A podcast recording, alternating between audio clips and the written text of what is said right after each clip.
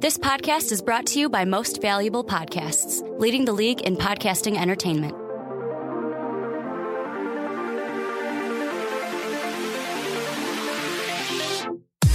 Welcome in, my friends, to another episode of Behind the Pen. My name is Mike Rankin, and I'll be your host for today's show. And honestly, I have a treat for all of you listening. Thank you all for listening, as always. But today, alongside me, one of my best friends, one of the OGs of really the podcasting crew, Luke Behannesy. Thank you so much for jumping on the show. Anytime, my It- pleasure. You know, honestly, it's been something in the works for a while now. We haven't been doing podcasts uh, regularly since really back in the day. Honestly, this is this is a reunion of some sort. It's our third show here on Most Valuable Podcasts, and I can't wait to get into all the stuff we have on tap. It's always a pleasure to have Luke on and talking sports with me. We got Bears, NFL playoffs, Bulls, White Sox, and a bunch of other randomness. So stick around if you're on blogtalkradio.com backslash most valuable podcast. Thank you very much. You can listen to our full length podcast there. If you're on YouTube, thank you very much for listening. We're going to start off today with the Chicago Bears, but before that, got to plug the Patreon page, patreon.com backslash most valuable podcast. Become a Patreon submit whatever kind of uh, uh, income you have towards us, and we can entertain you more so than we you already do or we already do. Otherwise, I mean, we're going to provide content, consistent content for you. We got the NFL draft coming up. It's going to be so much fun. Luke, You get so much more professional every time I jump on with you. it's crazy, right? Just and honestly, this is uh, going on a year now. Happy 2017 to everybody. Happy New Year. Happy New Year to you, sir. And we're we're making moves, guys. It's uh, what we just hit 4,300 subscribers on YouTube. Couldn't have done it without you. Whoa. And it's a lot of fun. We do it Please for donate you. all your money to Mike Rankin. specifically Mike Rankin and Behind the Pen because obviously, come on, what's better than Behind the Pen? Nothing much. But Luke, man, it's so good to have you because you know, like I said, back in the day we used to get together and, and talk sports, and it, it's it's just a pleasure of mine. So. I, I, whenever we, this is a Chicago-based podcast. We talk about Chicago sports a lot, and it sort of gets redundant. But I don't really care because it's it's our forte. And whenever I have a chance to have you on the show, I, I have to get your opinions on the sports that we love, and that's the Bears, Bulls, White Sox. I mean, Cubs, all the Chicago sports. We're gonna start with the Bears because their season just ended, three and thirteen, tied for the worst finish in a 16 game season in the history of the Chicago Bears. Right, I think 13 losses was tied for the worst ever Yep. and people are excited, like Ryan Pace and, and, and John Fox. So let me ask you this: Are you encouraged by the Chicago Bears? Uh, let me ask you this actually before you answer that question. Do you feel better about the state of the Bears going into next year after this season as opposed to last year? No, does anybody? Uh, Ryan Pace does, and, and John joke Fox of does. a conference? And, nine wins, Luke. it took nine wins for uh, NFC team to make the playoffs this year. Yep. And the Bears had the second easiest schedule in the league. And they and they just they just took a dump in front of that terrible surface that is Soldier Field this year. Three wins. Three. And yeah, yeah, yeah, there's so much 20 guys in injured reserve. Did they finish 0 8 on the road? They must have I think every win was at home. they beat the Lions, they beat the Vikings, and they beat the Niners. Yeah. All at home. that is so Woo! sad. Go Bears! Yeah! That gives me uh, it gives me hope for next year, especially with the third pick in the draft. We're gonna get to that conversation because I'm interested to hear your thoughts and where they want to go with it. Um, but first, we got to address the end of the season, and you know there was a press conference with Ryan Pace and John Fox. Apparently, John Fox is cool with everything, right? Nobody says nothing more than John Fox. And that's the thing He's too. never said anything.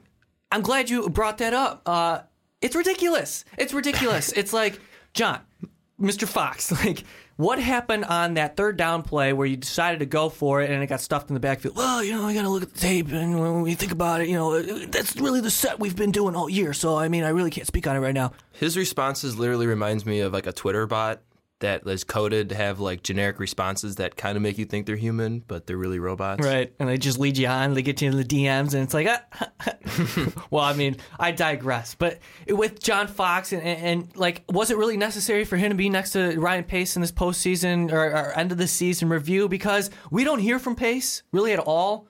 And then John Fox, really every single week, and we know this, he's pretty much in charge of the operation that is the Bears. He's had a lot of influence on the construct of the roster, the way they decided to draft the last two seasons.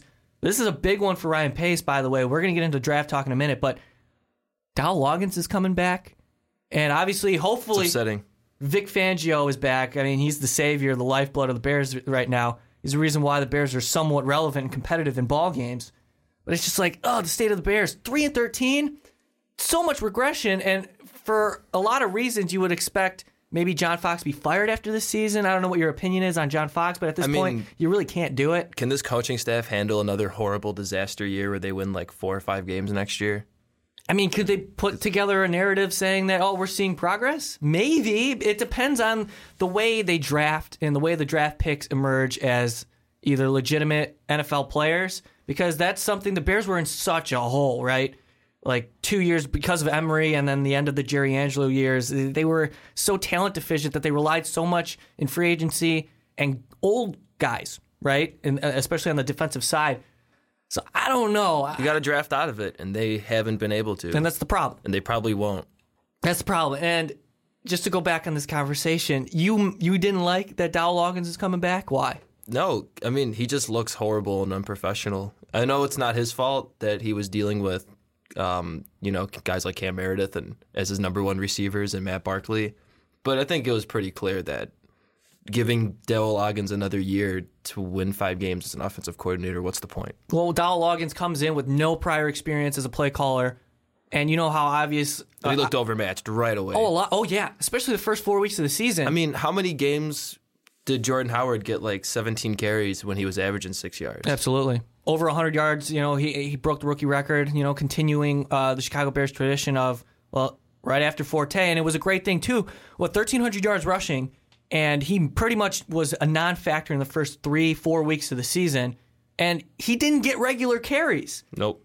He would put up those kinds of numbers with Matt Barkley throwing it 45 times a game, Brian Hoyer throwing it 40 times a game. And you talk about why guys like Brian Hoyer had success and Matt Barkley had success throughout the season stat wise was because they were always down trying to come back from a deficit and you had to throw the ball. At the same time, Dowell Loggins shied away from what is the strength of the Bears, even with a broken down offensive line. That was uh, Jordan Howard. But for John Fox to be okay with the current set, besides the training staff, because it looks like there's going to be a major overhaul in the training staff, 20 injured reserve players, that's a problem. Yep. So, but back to Dowell Loggins, I, I don't know. I don't know. And I talked about this before in a lot of podcasts. Is he capable of developing certain offensive skilled players, like especially the quarterback position? Because that's what, I, in my opinion, the biggest need for the Bears this year lies within. So, oh, The man. Bears are about to be in a QB black hole for I don't know how long, but for longer. It's been going on their whole franchise career, so so let's look I don't at know if it's going to end the. Chicago Bears roster at the end of 2017 or at the beginning of 2017, end of 2016. So you had some skill players out of the last draft, right? Nick Kwiatkowski, not so much a standout guy, but when, when he was able to get some playing time, he looked okay. He's probably an NFL backup right now. Uh, I think the strength, obviously, is that front seven. Uh, I think that's fair to say. Uh, Cody Whitehair looks fantastic. I think if they decide to move him back to guard and go with Grasu next season, that would be a mistake, only because of how well Whitehair transitioned into the center position. Leonard Floyd dealt with uh, concussion specifically near the end of the year. I thought he was going to be paralyzed when he ran into Keem Hicks. yeah, um, that's just the worst kind of injuries for this kind of guy. Right. So, I mean, you had some, especially, yeah, uh, you look at the top three picks, well, the top two in, in particular, it's not too bad. It's not too bad. However, what are the positions of need in your mind for the Bears in this upcoming draft? Like, where do you really have to target to get better? I wish they could draft a really reliable secondary player. I agree with you. It's it's been badly needed yeah, I for mean, a long time. Adam Archuleta, uh, uh, uh, Vereen, what's his name? I forget his name, but Shane Vereen's brother. Brock Vereen. Brock Vereen was back there for a while. I mean, they haven't had a legitimate safety. They're putting Deon Bush out there. Adrian Amos is just a guy. You know, there's nothing special about Adrian Amos. He hits hard. Seems like they've had a black hole in safety cornerback region since Tillman's prime ended. Yeah, and we talk about Bryce Callahan. He emerged undrafted free agent, though. He wasn't drafted. Cre'Von LeBlanc, they like him a lot. They played him pretty much every single week since week two. And he's an undrafted free agent signed from uh, New England. So, I mean, the Bears the Bears literally were one takeaway away from setting a record for the lowest amount of takeaways in a 16 game season. They had 11 all year. And that doesn't surprise me because since Mel Tucker took over, this defense has been putrid in, in that category. And that's something, obviously, They're just not drafting playmakers in the secondary. Exactly. Playmakers. They need playmakers. And they're not even forcing fumbles. Right. And you know what? Uh, you look at what their position is in the draft. Three. That's that's pretty dang good if I do say my say so myself. And they have so much of need, including the quarterback position, that if you if you reach on a guy, say like whoever whoever's available, well, because it's it's early. Obviously, it's it's January fifth as we record this podcast, and the draft is until April. But I'm looking forward to the combine. But at, at, you, you look at it now, I don't think it would be smart for the Bears to jump at a quarterback at three No, and pass on a guy like, well, Myles Garrett, possibly Myles Garrett, who is projected a top three pick. Uh, Jonathan Allen, playmaking defensive end. So there are names on the board that are game changers that could step in right away. The Bears need that, especially on defense. Yeah. I mean, does it look like there's any franchise quarterback, franchise changing quarterbacks in the draft this year? Well, there's mixed opinions because people say guys like Trubisky, Watson, Kizer have such a high upside. And I saw there was a, a guy from Wyoming or something that was on Matt Bowen's board that the Bears could take at three, which I'm a little skeptical about. This is the first time I've heard of his name. It's like what I've been reading about. I, I just I don't know. I'm not going to pretend like I know, and I'm a professional draft scout. I rely on them to kind of feed me information. I, I gather my opinion from that. And people who I trust, right? You know what I mean? Like Mel Kiper, get out of here. I'm not going to listen to you. I'm sorry. So I can't do it. So uh, it's like, but right now, there's so many positions in need. You got to take the best available who's going to be there on the board. Now, on the defensive side, you talked about it, and that's a great point. Biggest weakness right now in that in that defensive front is the secondary. They have no sort of playmakers. And what's going on with Kyle Fuller? Kyle Fuller had a knee scope in like the third preseason game, and he was out for the year. He's shown. He's just shown the whole time that he's never going to be able to stay on the field. Do you think they get rid of him? Do you think, or do you think he uh, competes for a starting position next year? I mean, at this point, it's it's definitely not a good idea to turn away turn away guys who already are familiar with the team. True, but Kyle Fuller hasn't really provided much of anything, and I guess Fangio was a, kind of uh, unhappy with him, to say the least, about his unwillingness to be prepared enough to play. I mean, you, you, you trust your body. It seems like it's been like five or six straight seasons where the Bears have had to turn the guys off the street to fill in their safety positions, cornerback positions by like week eight. Yeah. So I mean, I don't know. Any def is good def at this point. And if you would, okay, let me ask you this question: If you had to say what what position was the most of need, would you agree that it's quarterback right now? Oh, obvi- oh yeah, hundred and ten percent. Yeah, it has to be because obviously quarterback driven league, and You're you're just gonna get Tony Romo. oh god, He's gonna finish out his career in like four or five more years. Draft a guy to uh, get tutored under him. should Tony Romo start in the playoffs? Oh hell no. No. No, okay. We're would- gonna talk NFL playoffs, so that might get brought up again. No, they'll throw off the whole rhythm of their team. I think. Yeah. Anyway, uh, signing Tony Romo, I think, would just be a step backward. And well, if you're going to sign Tony Romo, might as well just keep Cutler because you're going to sign Romo, who's older, more injury prone, with you know is going to be owed more money. Yeah, realistically, don't do it. But from the fan perspective, because I don't, I hate watching the Bears now. That part of me says go for it. well, that's another conversation. Like, what is this? Is the least interesting Chicago Bears team I think I've ever ever been a part of. Yeah, like I mean, I would still get pumped up for every game in the Trestman era. You know, like I still didn't care. Right, and At least that disaster was kind of fun to watch. in 2013 they were relevant and they kept you in like to a point until they got blown out or they lost that game against Green Bay. Then in 2014, five and 11, what a disaster! The, the whole Josh McCown deal, you know, benching Cutler and all this other stuff. but even the year before, this past year, there was at least a little hope. In 2015, they were yeah yeah you were okay with the transition, right? They kind of played in you know well in some games. Coaching staff looked competent. They And- won five or six games. Six and ten. They were in a lot of them. You could argue that they were a playoff contender if some games went their way. I mean, they blew a few games. They had leads, especially against San Francisco. That one stands out. This is last year, but this year, ugh, ugh, mean- so much bad. I had a feeling Adam Gase leaving would kind of ruin things, but I, I mean, there's way more problems than just that. But Well, you look at it too. When when Gase left and John Fox, going back to John Fox, he was talking about Dowell Loggins taking over this offense. Well, oh, no, nothing's going to be that different. You know, we're going to hear you know changes here and there, but bro, it's going to be the same offense. No, what? It, what? No, that's how it works. It's yeah. not even close. I don't know what you're talking about, Mr. Fox, but Dowell Loggins has his own schemes, and he's making poo quarterbacks like Matt Barkley throw 45 times a game. And even if you're down whatever. And people are on the Matt Barkley train. I, I hope that crashed and burned because obviously he showed in the last, especially three games of the season, that what he is, what he is, is what he is. I think he he did a good job in that he showed that he can probably be a backup somewhere. And he's probably going to get an opportunity to be a backup next year with the Bears. Now let's talk about this quarterback position specifically and what they should do moving forward.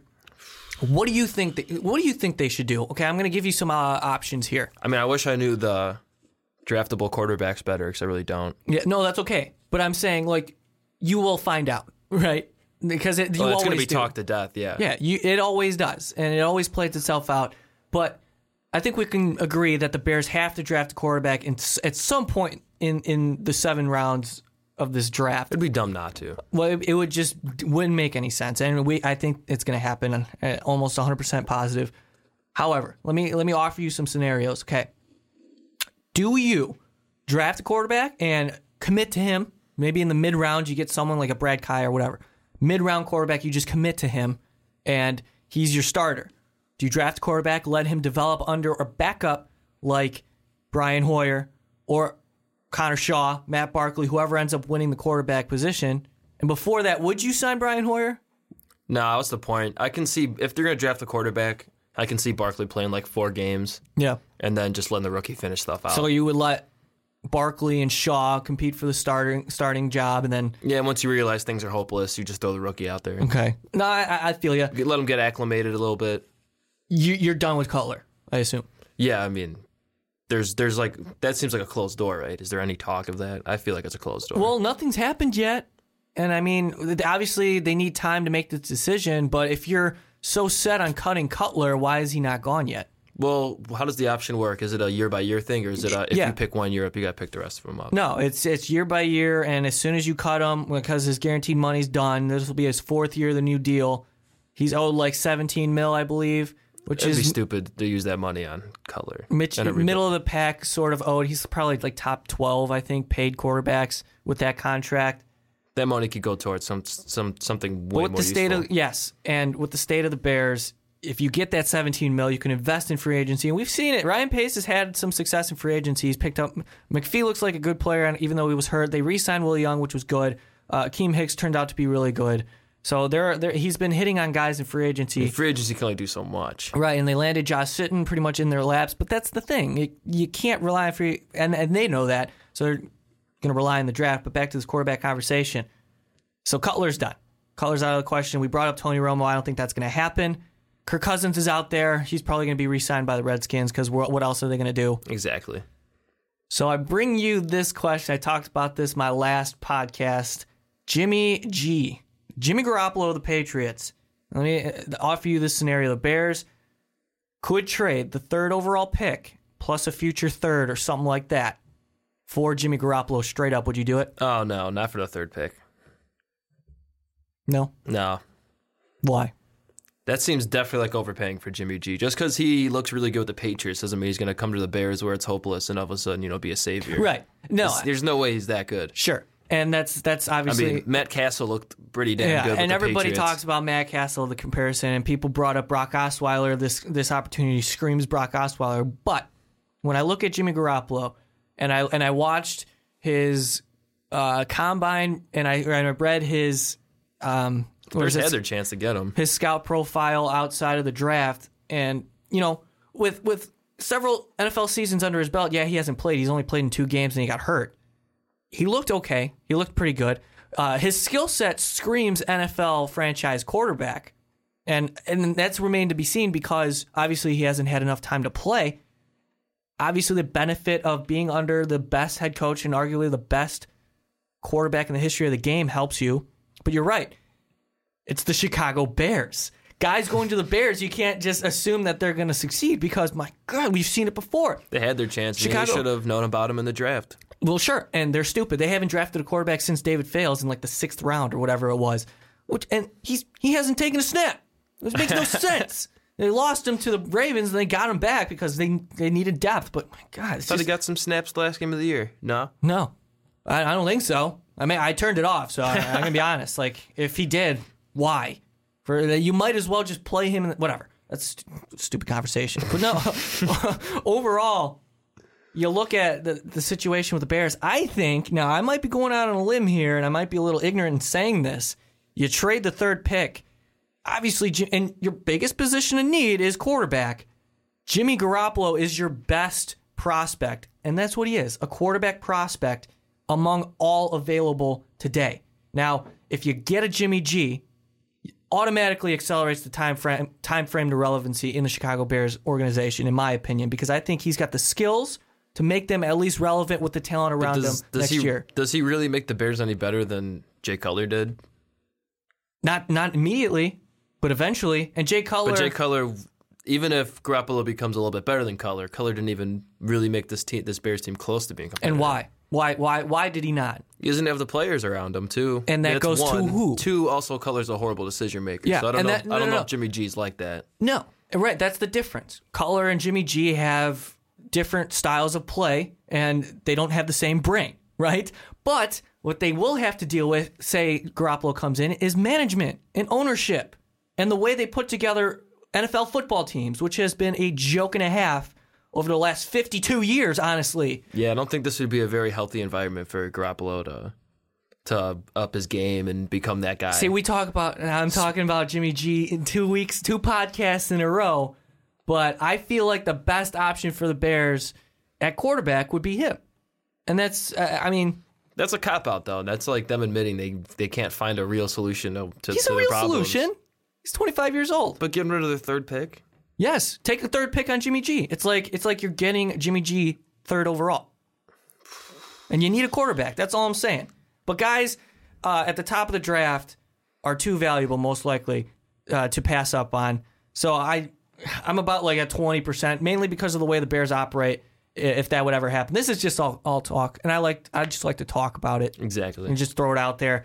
But in all likelihood, as we end this Bears conversation, I'm sure we rattle off a little bit. And this, by the way, this podcast is probably going to run a while because it's not often I get Luke in the studio with me. So bear with me to end this Bears conversation. We'll uh we'll edit stuff out to make us sound uh, way cooler No, we and won't. smarter. No, we won't. Uh, we have the Bears, and I think where they go in the draft this year is best player available. And I think whatever whoever's on the board as a playmaker, either side of the ball, most likely defensive side, uh, they're going to take them. I'm just ready to be disappointed. Ryan Pace has to do it. He's got to hit on these draft picks because some of them last year and the year before turned out to be kind of irrelevant. So, I mean, DeAndre Hall battled injury. I don't know what's going to happen to him at cornerback. Deon Bush.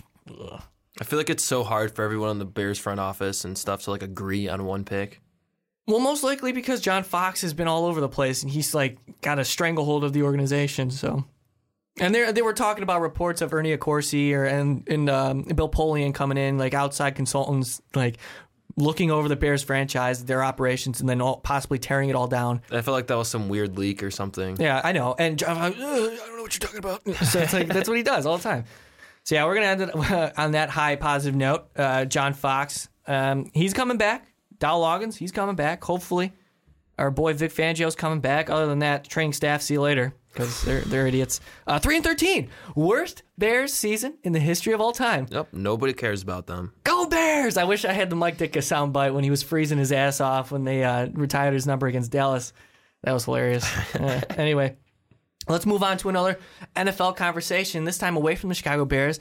Nine wins, Luke. Nine wins it took an NFC team to make the playoffs this year. Let's talk about some good teams. First round, uh, it's some intriguing matchups. Um, I'm just gonna get your opinion on who you like in this, uh, you know, playoff s- scenarios and uh, this season. what you got uh, in your as your Super Bowl picks? But first, let's talk about the matchups. Uh, wild card weekend. Raiders Texans lead us off Saturday at 3:30. What do you what do you what do you think? Because Texans are going with uh, Brock Osweiler, while the Raiders are forced to go with Connor Cook. Matt McGloin hurt himself in the last game of the season. Obviously, Derek Carr's gone. So, what do you think? This game is gonna suck. Everyone is gonna hate this game. They're gonna make no money from it. TV shows and all the all the channels and are probably just so pissed off that they got a rookie starting his first game ever against Brock Osweiler. It's gonna Speaking be like speaking of the rookie, what a turd Connor Cook is. Anyway, why? yeah, he's just a turd. just the way he is, his personality. And I go back to when he, uh, I don't know, I, he won either the MVP of uh, of a Big Ten championship game, or we won the Big Ten championship and just like ripped the trophy out of the guy who was presenting him's hands. I think it was a Big Ten commissioner or something like that.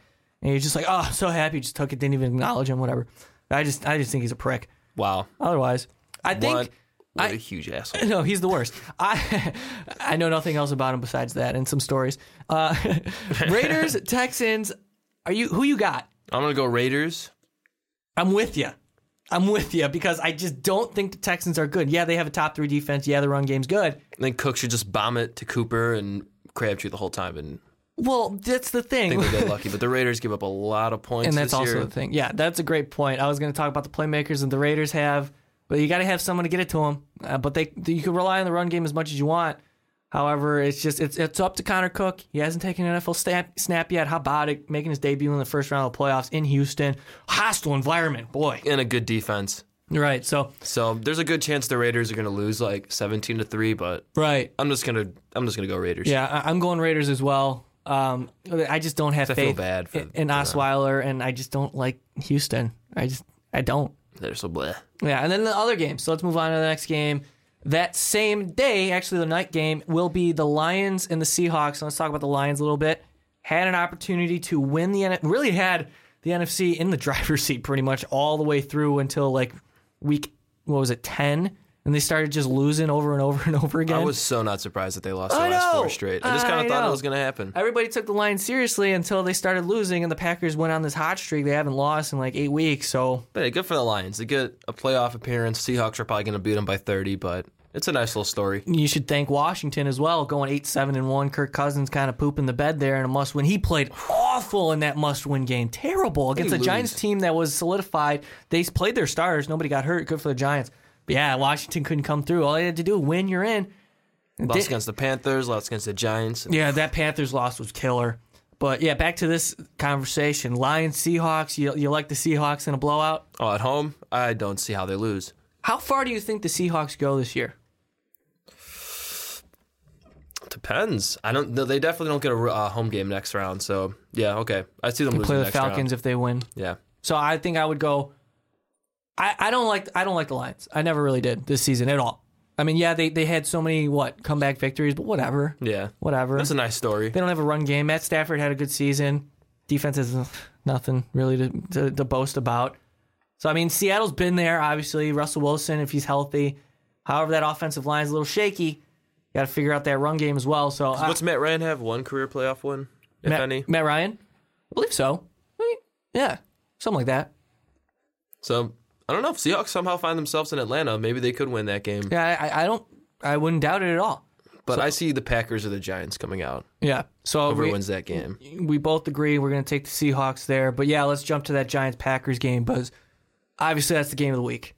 It's the Sunday Sunday afternoon, late afternoon game in Lambeau Field. Eli two and zero in Lambeau uh, in the playoffs. Who do you like, man? This is a this is a good matchup. Aaron Rodgers. Yeah, Yeah, I got to go with the home team here. I, mean, I, I only asked it. Well, That's the only way I can decide it. I like it. I I, I understand where you're coming from with the, with the Packers, especially how hot they are. And I mean, their defense has been stepping up a little bit, but it's just Aaron Rodgers is on another level. Because when he gets pissed off and people start doubting him and everybody talks shit about him in the media, that's when he just starts going on mm-hmm. runs. He's just like, watch this. It Roll out to his right, dart. Jordy Nelson's going crazy, and all these other weapons that he has, Davante Adams, and I mean, not even with Randall Cobb. You know, he's just making players unbelievably good, and that's It's so dangerous because him and Nelson are in such sync with each other. They can just he can hit any route, any catch, throw with him because they're just in sync with it. Yeah, I heard they like go out to dinner every night. Uh, Giants Packers, Giants. I'm taking them only because uh, I. It's just you get the feel right of the Giants having some sort of crazy run yet again because we've seen it before. You know, beating the, the undefeated Patriots. They were a wild card team when they did that when they won the Super Bowl. Whether they win two Super Bowls as a wild card team, Yeah. so not. I can't doubt it. Eli's in his environment And E- Eli, on the road in the playoffs. Eli's playing well. Their defense spent a lot of money on their defense. They've been playing well. It's too bad they're only running reliable running They don't have one. Rashad Jennings. That's it. They don't have it. So that that but neither do the Packers. They're using Ty Montgomery. True, but I mean he averaged like six point five yards a carry. Right, but when you come down to the two, Eli versus Aaron, you're going to take Aaron Rodgers. But I'm going to go with the Giants, and I feel like the Giants are going to go to the Super Bowl. They're my Super Bowl pick next to New England. Uh, so that's a little spoiler alert. Just bet, uh, just bet like twenty dollars on them win the Super Bowl. You get a nice return on that. There you go. Going to uh, some invest in some bitcoins. Let's do it. Dolphins Steelers. Our final conversation. Dolphins Steelers. Adam Gase gets the Dolphins to the playoffs after the Dolphins had kind of a slow start to the season. Impressive stuff, even with Matt Moore. Do you think they have a chance in this game? I mean, Jay Ajayi can can definitely go off, but I don't see the Dolphins winning this. Yeah, game. I'm with you. I go Steelers. Big Ben. Too many playmakers on offense. They're just solid all the way around. Um, I'm looking forward to the to, to the second round. I, I'm really interested if the Seahawks do take down the Lions. That that matchup between the Falcons and, and Seahawks, I, I think it's be fun. It'll I be a lot like of fun. that matchup. Yep. And the pa- I think other um, on the other side it'll be Patriots, Steelers, NFC, AFC Championship. I don't think the Chiefs are anything to anything special. Special, so I'm going to take the Steelers over the Chiefs in that round. Pa- Patriots beating whoever comes out of the Raiders Texans game. You said Steelers Dolphins, didn't you? Yeah, Yeah. that's the first round. You taking the Steelers? I'm trying to think about it actually. well, you really? I don't know. Well, the Dolphins' defense has been solid. Dolphins are a goofy team. They are a goofy team. I, I I still think the Steelers are too good, but um, yeah, we're gonna we're gonna look at that. I think, and then in the end, uh, AFC Championship, Patriots Steelers for me. NFC Championship. I think the Cowboys get bounced. Yeah, I don't. I don't see them even winning a playoff game. They would have to play the winner of Giants Packers. I think either one of them beats them. True. Maybe I'm just saying that 'cause I don't like the Cowboys, but they were good this year. You can't deny it. They Right. were really good this year, but I think they're overhyped. Going to be Giants Falcons. I'm going to take because I'm going to take the Falcons over the Seahawks. Call me crazy. I'm going to do it. It'll be Giants Falcons in Atlanta. NFC Championship game. Giants win. Patriots Giants. That's my playoff picks. Who you got in the Super Bowl? Who's winning? I'm gonna go with Patriots over the Packers. Okay. No, that's a fair pick. Honestly, I'm a little nervous about my Giants pick because cop out, but- yeah, that's okay. As much as I don't want to see the Patriots to win, I don't see how Brady gets stopped. All right, listen to me because I'm always right.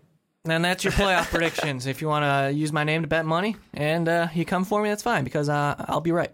That was our NFL talk for uh, this segment of Behind the Pen. There's a lot of info there. Hopefully, you guys stay tuned all the way through. If you're on Blog Talk Radio, thanks for sticking around.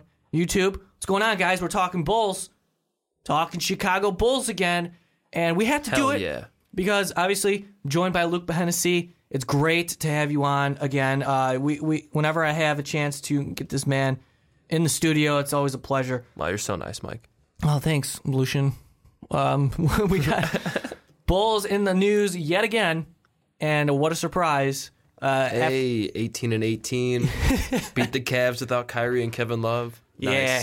Well, uh, did you hear that they want to hang a banner saying that the Bulls are like five and one against the Cavs in the regular season? Yeah, and they were good against the Heat in the regular season too, when they had the big three. It's, if you got something, you need something to hold on to. Baby. We got Hoiberg in the news. We got Jimmy Butler in the news. We got Rajon Rondo in the in the news. We're going to talk about all of that.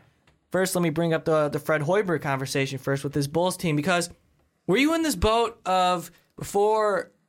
Well, really, this offseason, were you for a transition period for this Bulls team? Like, were you ready for them to be bad this year? Or are you okay with the way they, they structured their off seasons? Trading Rose, signing Wade, signing Rondo. Um, I was wary of it. I definitely thought it was the wrong move. They should have just let Butler do his thing. I mean, they're doing it right now, but they should have let the roster do its thing with Butler and young guys. Instead, they went this old weird route. Yeah. And, And I, I- think that's the right way to describe it old and weird. But once you know, I mean, last year when they didn't deal Paul Gasol, the precedent was set that these guys are not going to go for a rebuild unless they're absolutely forced to. Absolutely. And th- I, I referenced that point a lot. You guys here uh, on Behind the Pen have heard me say that. Yeah, I look at the, uh, the current state of the Chicago Bulls, it's pretty much what we expected. Yeah, Mediocre. just yeah, just purgatory. Just what else is new? just you, the only way they're going to win is if Jimmy Butler is scoring a ton, going to the free throw line. Somehow Doug McDermott and Mitch Hedge are hitting three pointers. Yikes. Because other than that, it's the it's the worst offense ever to watch. What was the stat you uh, you brought up uh, before the show? It was about uh, three point attempts made or whatever. Yeah, like in what was it, thirty two games? Yeah, is that the Bulls that the um, amount of games they go with above five field goal, three point field goals made? Yeah, so it was like uh, the first time the Bulls hit more than 10 three pointers in a game for the first time Oh, in more 32 games. And they hit 13, which was a season high. But boy, that's a problem. Uh, obviously, current state of the NBA, three point shooting, you need it, and you're relying on Nikola Mirotic and Doug McDermott. Those compliment- complementary players are not good. I'm I just mean- flat out not good. I know it's not easy to just go out there and just get shooters, but there there definitely was that option in free agency. Of course. Yeah, but also at the same time, you see all the money that was being invested in free agency this year? Yeah. That's the, that's the CBA, the NBA, allowing guys like Mike Conley being the second highest paid player in the league. It is pretty ridiculous. It's it's unbelievable the amount of money, and that's a reason why Taj Gibson's going to be gone after this season. So if you think about it, look how productive Taj Gibson's been this year. Should they trade him? Because he's this has been such a conversation for years, and they haven't done it. I mean, right now, Gibson and Lopez really struck, uh, function as their only like reliable big man.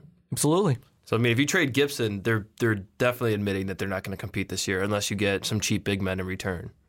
Yeah, and that the way the Bulls are, you know, at least the way the front office thinks, that's not in the cards. Trading someone for value, right? Yeah, and I think nobody's been involved in more trade talks than Gibson. I think in his I Bulls know, career. I know, and yet he's still here, and he's going to get paid Yeah, it's kind of insane. I think he's still here. next off season. But we bring up Fred Hoiberg because he's been in the news. Apparently, he's on the hot seat, and for whatever reason, he's taken the brunt of the heat of the Bulls yet again being mediocre.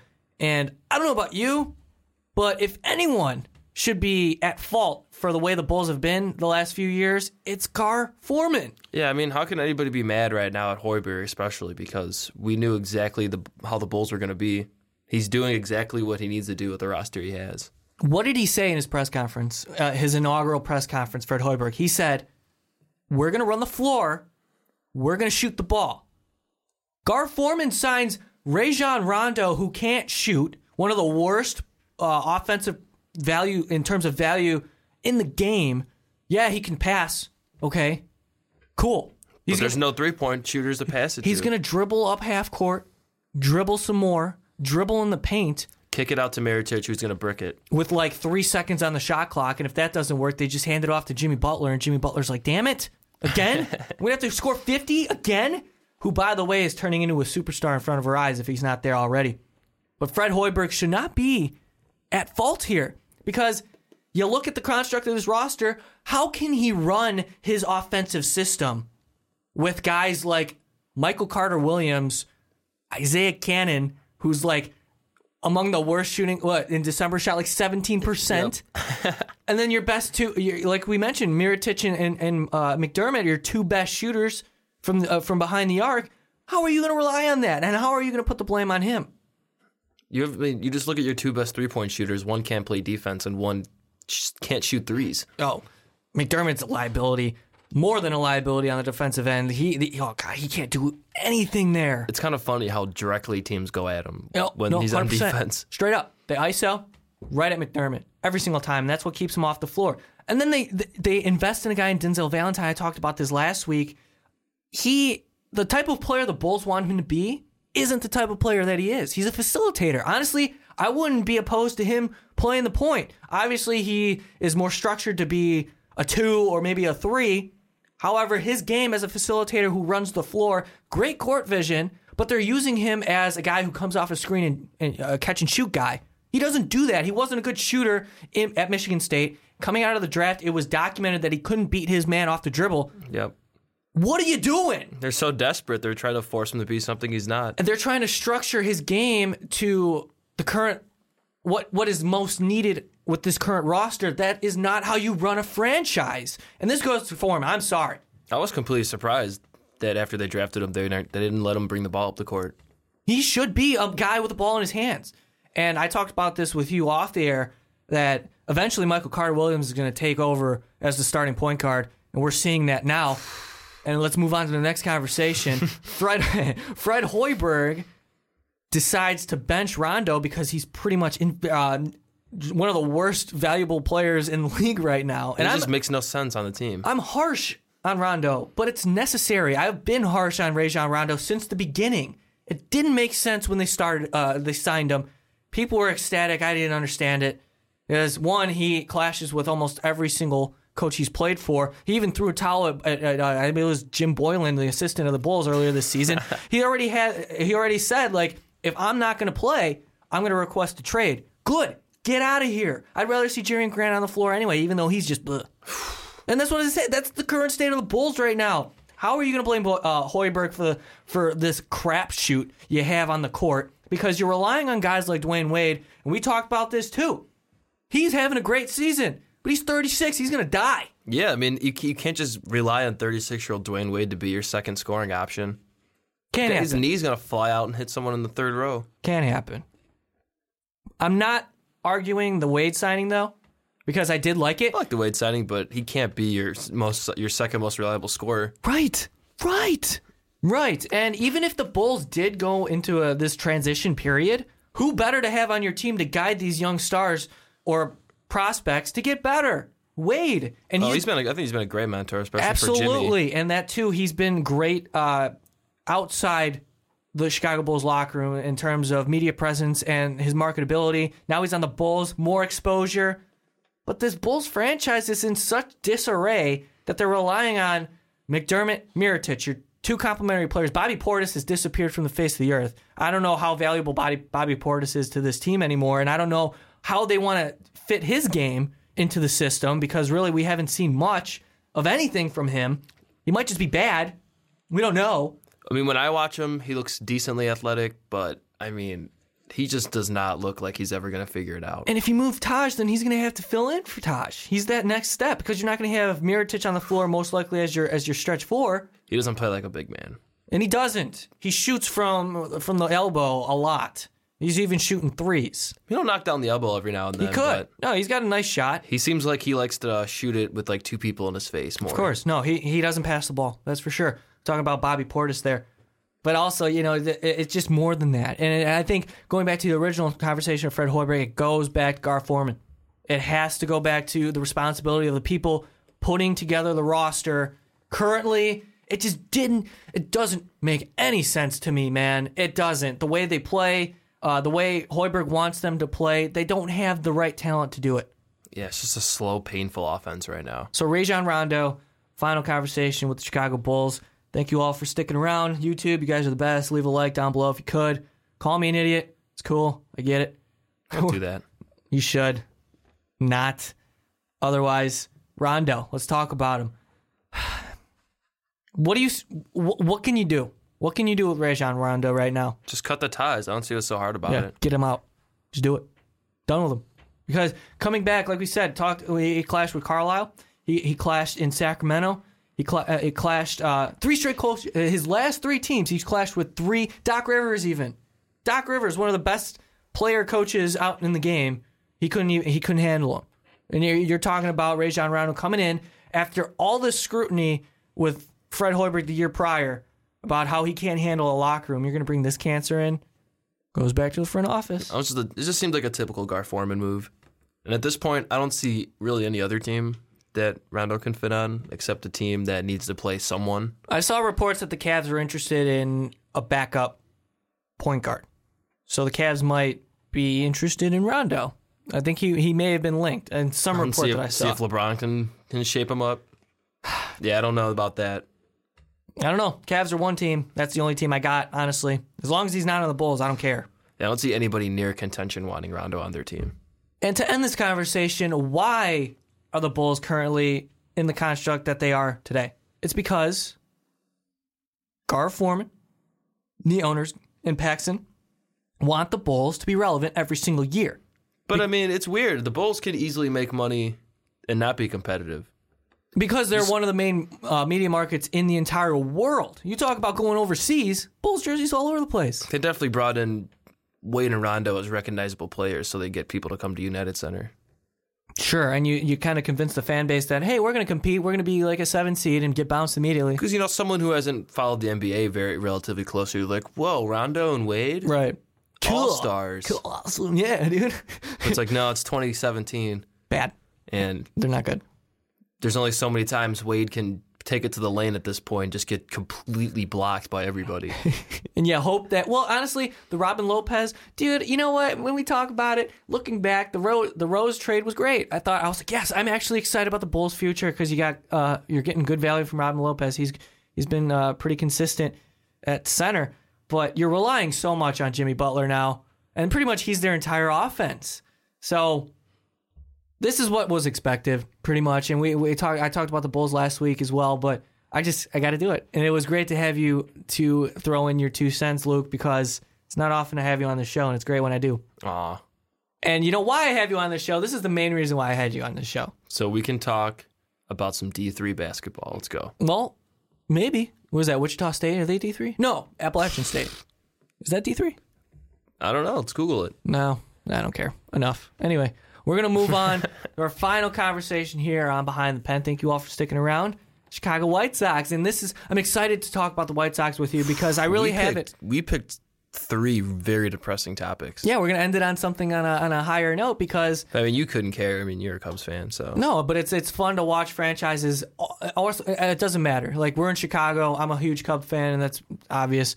Uh, but I, I'm I'm always interested in seeing franchises start from the ground up. And I was fortunate enough to see the Cubs have tremendous success from the route that they were able to go, and there was a little bit of a luck, you know, that went along with the Cubs situation as well. But teams like the Astros went through it. The Braves are going through it. The Phillies are going through it right now. Milwaukee's going through it right now. The Reds are just terrible. But we look at those sort of they're fun. And the White Sox are now a part of that conversation because they had this value that they were able to move. Sale to Boston for Yoan Moncada, Michael Kopech, who throws 105, which is nuts, projected to be a starter. Luis Alexander Basabe, excited about like him, a lot. I like him a lot. And Victor Diaz. You move on from that trade. The next day, Adam Eaton's moved to Washington for Lucas Giolito, third overall prospect in baseball. By the way, Moncada won. Then you had Dane Dunning, another starter. Reynaldo Lopez with some major league experience already, mm-hmm. another starter. So the White Sox just with two moves totally revitalized their farm system. I talked about this a little bit, but I wanted to bring this up to you because I haven't really gotten a chance to kind of go through it with you. And you're the big White Sox fan here. How do you feel about the direction of the team moving forward? Well, I mean, finally this happened.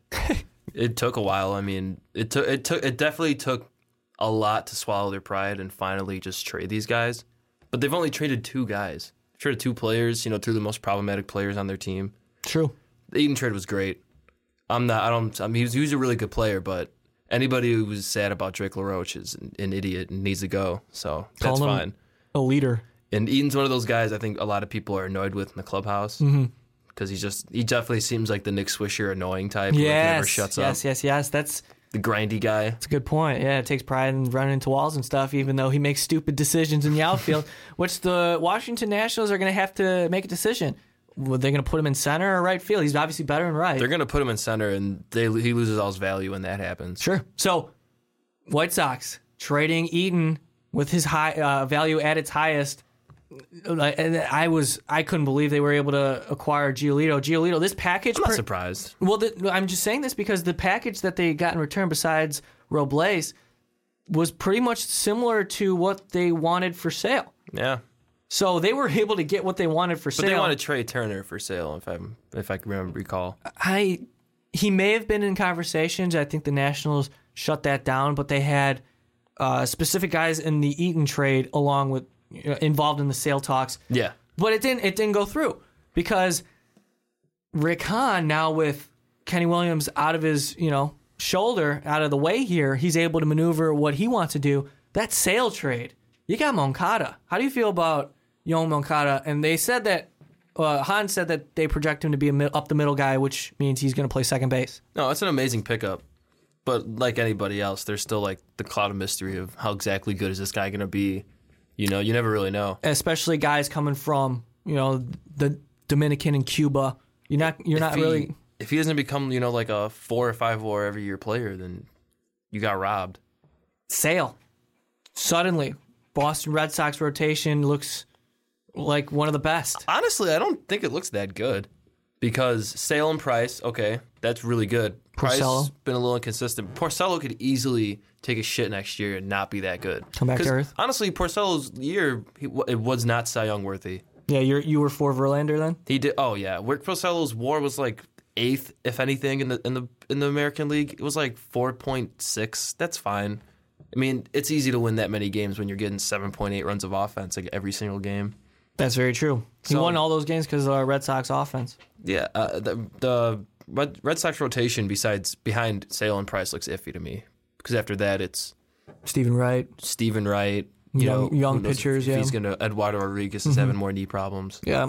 So, White Sox, I think, did what they had to do in moving Sale, and I It was hard to take at first, but yep, they got they got the good the good return. and you you brought up return. you brought up the two locker room guys, and then Sale. I mean, Sales just seems like a lunatic. he, he is kind of crazy. He is kind of crazy, and I would also go crazy if I was as talented as he was playing under every single year. playing under the White Sox front office. However, you, you know, multiple situations where he went nuts on Kenny Williams in front of everyone, called him out uh, during a players' meeting. You can't do that. You can't call out your team president. I know you're frustrated, but my God.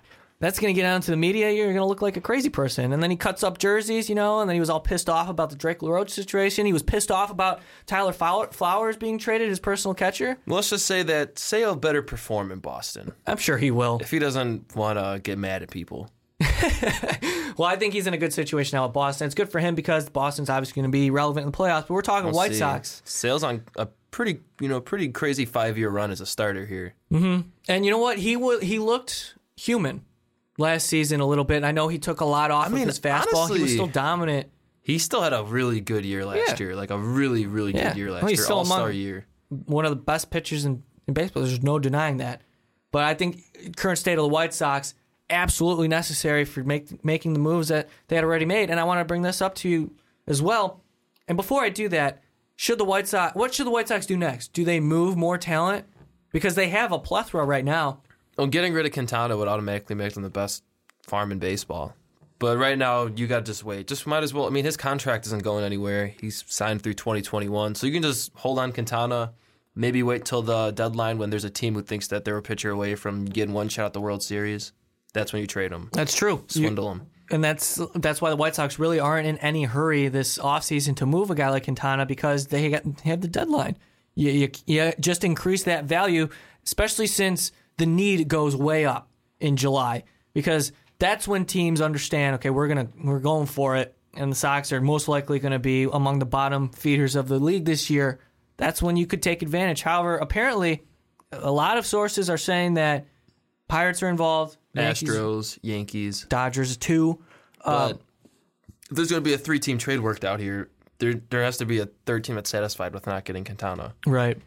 And if the Yankees and Pirates are involved, who are rumored, I don't know how that's going to be worked out because what the Yankees are interested in McCutchen, I saw. Not sure how serious those talks are. There's that doesn't make any sense for them. It really didn't. It really didn't. When I saw it, I was just like, That's because it's, it was convenient because the Pirates have to move McCutchen to have enough money to afford Quintana. right. And the Pirates are desperate because they need to do something. They actually, I, I like their rotation right now. Though. They're young. Gerrit Cole, Tyler Glasnow, Ivan Nova. Yeah, Ivan Nova, how about it? I thought he was done. But the Pirates rectified him. 52 strikeouts to two walks or something like that with the Pirates last year. So So- like a whole new man. I think what you what you said about Quintana was a good point. You don't necessarily have to trade him now, but you are for trading him Yeah, if the right deal comes along. Only Yeah. if the right deal comes along. because current state of the White Sox, you just got to get as much young players as possible and just keep filling that prospect uh, that farm system. Because there's nothing wrong with trying to keep Quintana and Rodon as your future one-two. Do you want them to trade Todd Frazier? It doesn't matter. He's a free agent after this year. They're not going to get much return for him. What about what about Abreu? I'd uh, I'd be for trading Abreu for sure. Yeah. uh, he's definitely overrated. You think so? He's a terrible first baseman. Talk about why he's overrated. Not only is he a terrible first baseman, fielding wise is awful, really like one of the worst. He his last two seasons offensively haven't been that good either, because he has a horrible strikeout to walk ratio, and he only drives in so many runs because it's you know it's just an inflated stat. Very true. I I I have a hard time disagreeing with you. He's been pretty average these last two years, and last year he was horrible for four months at the plate. He looked lost. Absolutely. So you look at, at the current state of the White Sox.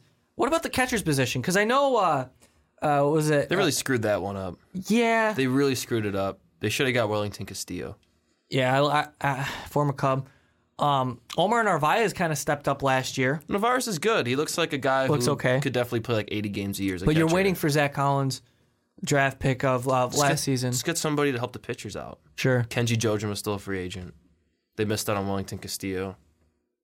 Yeah, so the White Sox have plenty of opportunities. I don't know what's going on with Brett Lawrie. I don't think he's happy with the way things are going down with the White Sox. It seems like they're about ready to move on, especially given. They already brought him back. No, no, they didn't. I thought they were going to non-tender him, but they did decide to. Brought, that's a good move to bring him back. they they agreed in uh, arbitration, but he he knows that Moncada is on the heels of Lawrie, so I'm not sure how much longer Brett Lawrie is going to be a part of the White Sox. Specifically, Which is sad to me because the right move would be to put Lawrie back at his more natural third base.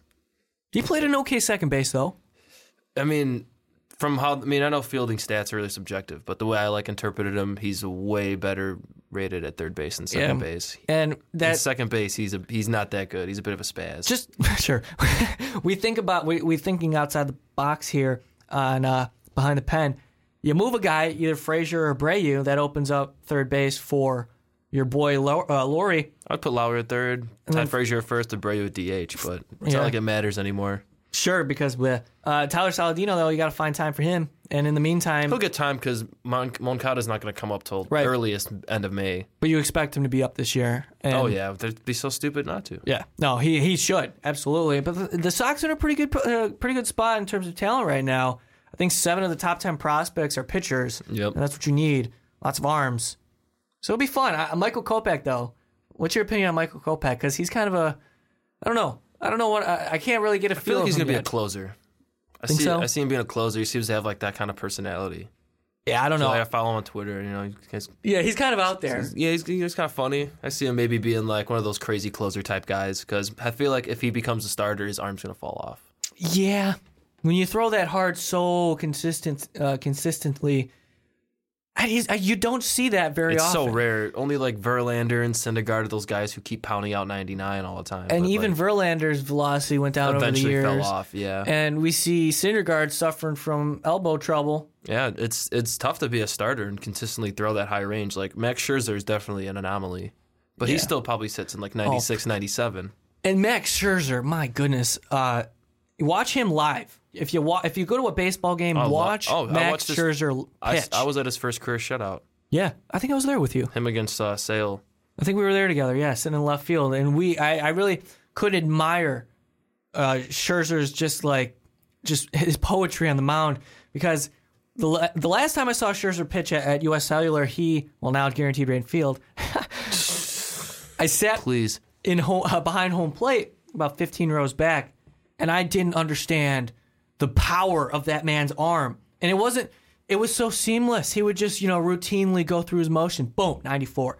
Boom, 94. Then he'll gear it up, 97. Unbelievable, this guy. And if you're going to look at Michael Kopech, I and you talked. to, I wanted to bring this up actually. You you talked to me about spin rate and uh, velocity in an article you read. Can you just explain that a little bit? Because I thought that was super interesting. Yeah, because going with Statcast, they keep track of spin rate and stuff like launch speed and all that. And they're talking about the article was about spin rate of four seam fastballs and pitchers who threw at least 100 of them. Scherzer was in the top 10 for spin rate. And the main conclusion they came to is that they still have a lot to do with research about it. But the main thing is it's not how much your ball spins, it's what you do with that spin. So if you're throwing above the average uh, spin, usually it means your your fastball's a lot of good life on it. It's gonna it seems like it rises, but it doesn't rise. It just falls slower. And Scherzer has a fastball like that, his four seamer for sure.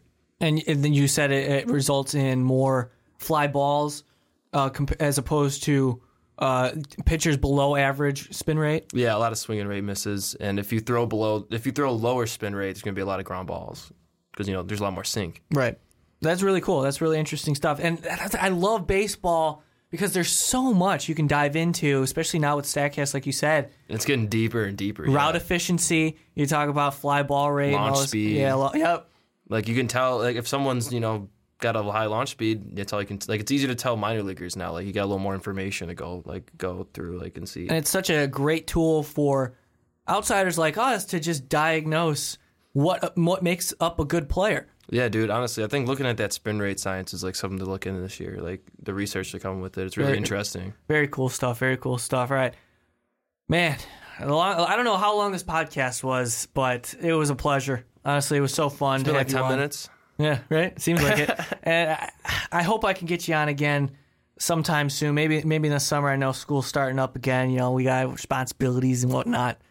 So Yeah, dude. yeah, I mean, you mean We'll do like a podcast where like I'm at school and you're here. yeah, over the phone. Yeah, dude. Be like, hey man, what you doing? Yeah, frozen pizza. sack of marbles, you know, current college. What do you think? What do you think college life is actually like? Well, I don't go to college. I actually just stay home and do this all day. So I thought you lived. That's my life. I thought you lived here. Oh, in the studio? No, Yeah. that's not me. That's actually Ricky.